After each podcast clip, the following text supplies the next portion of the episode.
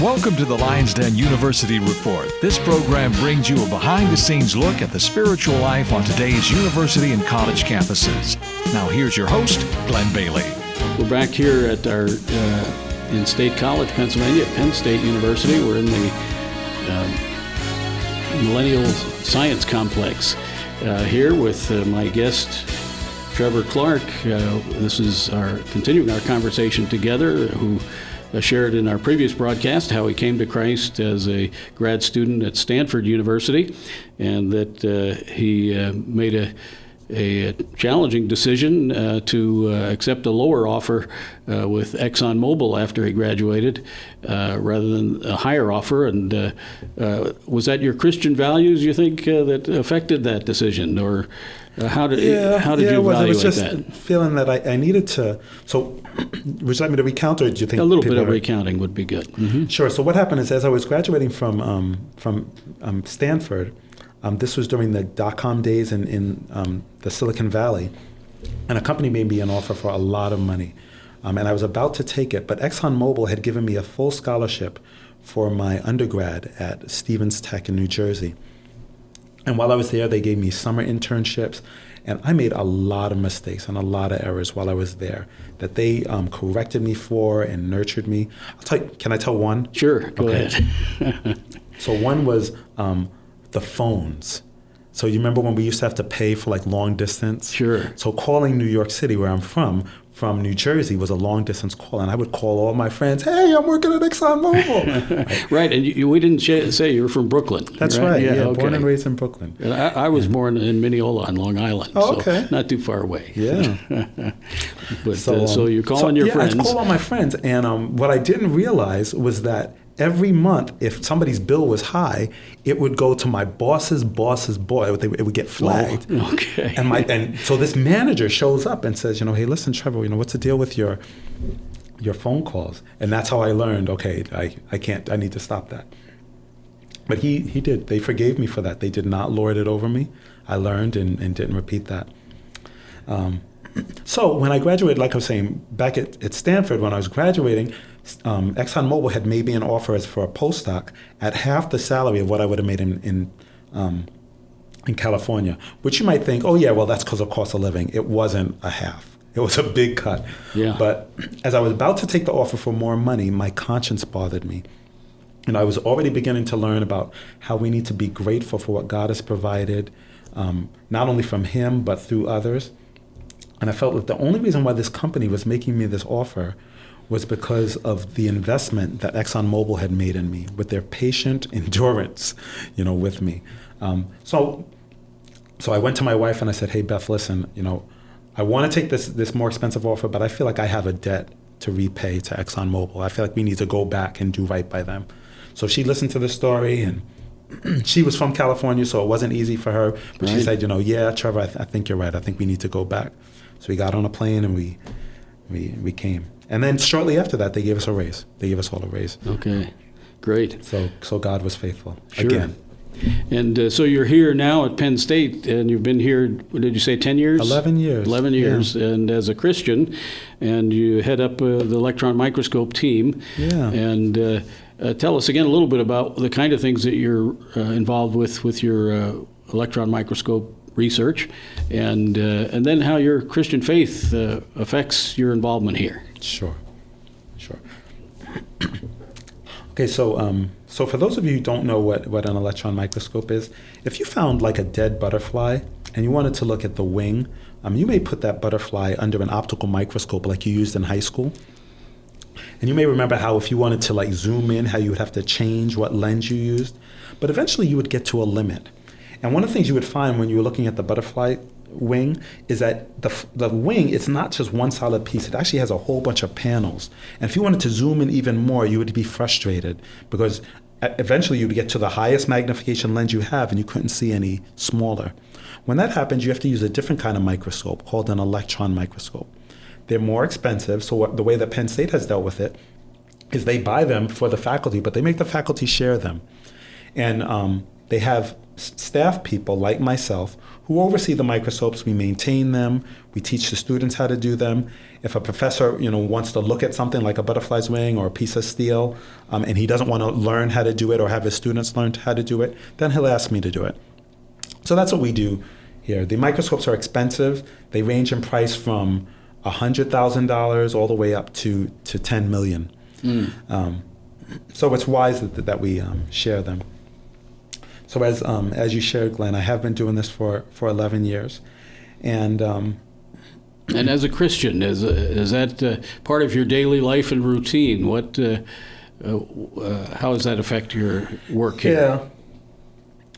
Yeah. Um, so one of the ways, so I, I, mentioned the, the butterfly wing, but that comes up in other ways too. So I look at, at steel, like I mentioned, steels, plastics, diamonds, um, nanoparticles. You even said natural gas, I think. yeah, that's right. Yeah, look at filters evaluate. that they use to clean natural gas. Um, and often, as I look at them, at the structure in them that God has put in them, um, even sitting at the microscope, it causes me to, to worship.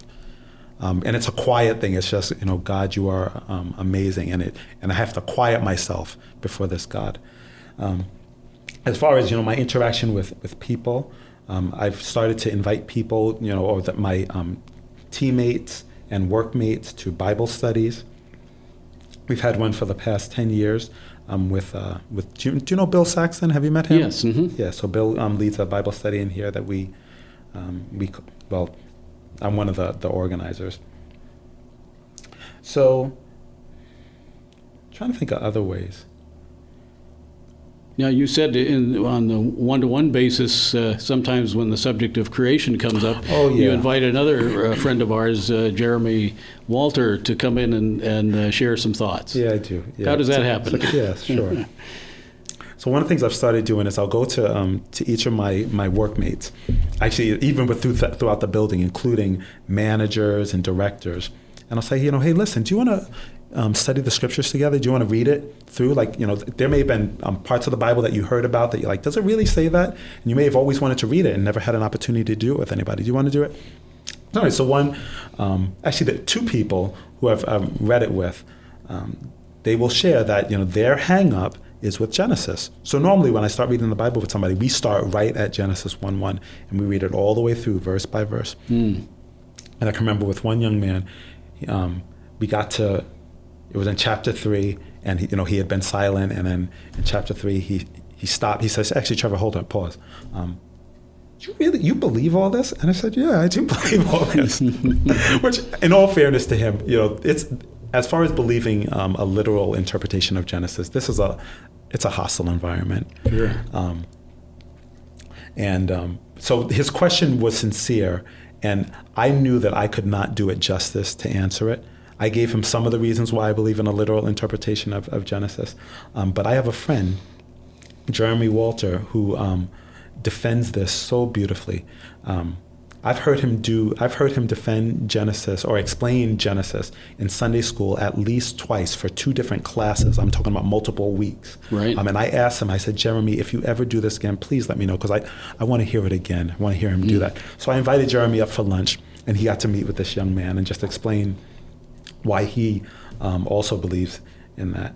Um, and he does it with um, such resolve because he studied it and um, and I mean, he understands like the different how it, how it works in the different disciplines in, in a way that I, I can't under, can't explain. Sure. So yeah, so my friend got to meet Jeremy, and um, as far as I can tell, that quieted mm-hmm. that um, that concern in him. Then we continue to read through. So now we're up to um, Joshua. Okay, yeah. excellent. And uh, of course, uh, Jeremy's been on our program also in the past, and uh, he was one of three uh, Penn State uh, scientists who contributed to the book In Six Days Why 50 Scientists Choose to Believe in Creation. And uh, uh, in most of these environments, they, they can't even conceive of one scientist believing in that, much less 50. And then another prof here on campus uh, came up to me when I showed him that book, and he said, "Well, there's at least 51 because I'm not in there." Right. and uh, but uh, in any case.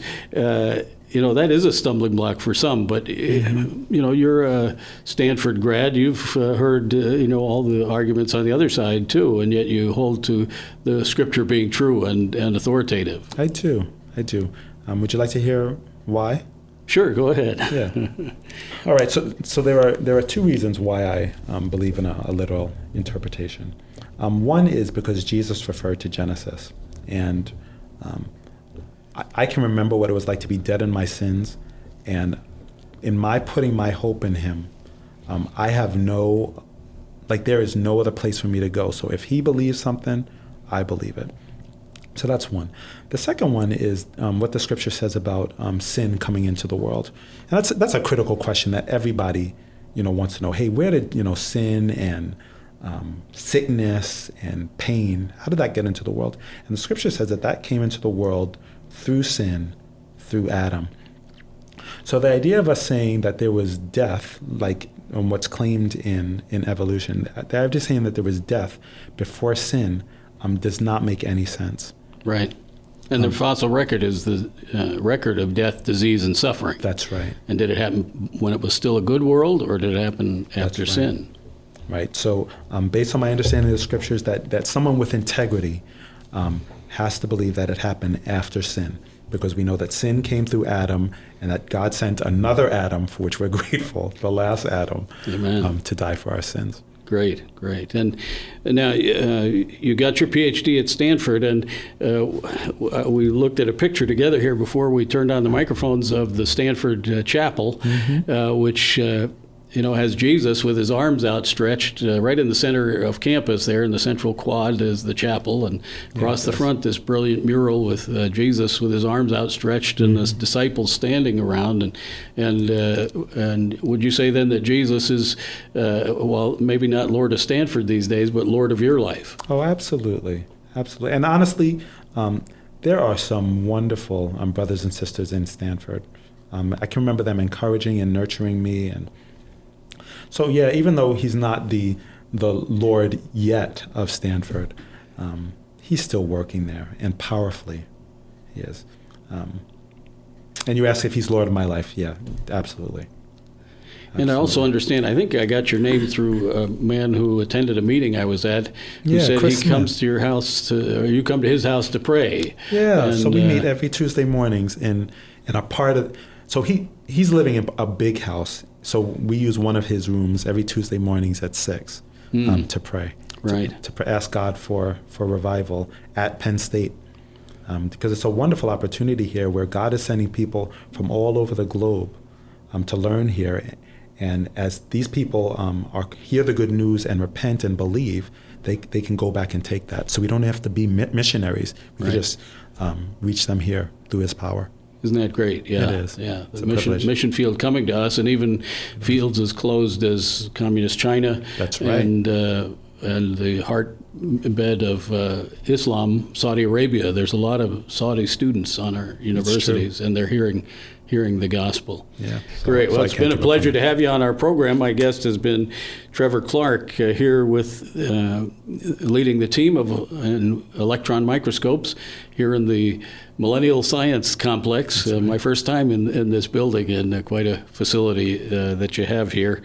And appreciate you taking the time today and th- thank our listeners today for joining us for the Lions Den University Report. If you'd like a copy of this interview or any of our interviews, we put them on a CD format, and also they're posted uh, fairly often on the website, the Lions Den University Report.org. And that's all one word in lowercase, the Lions Den University.org. And our announcer will give you our contact information uh, at our conclusion. Thanks again for joining. You have been listening to the Lions Den University Reports. If you would like more information about the Christian life or would like to contact the Lions Den or one of the guests, please write us at the Lions Den, Post Office Box 226, Mifflinburg, Pennsylvania 17844, or email ltcldur at yahoo.com.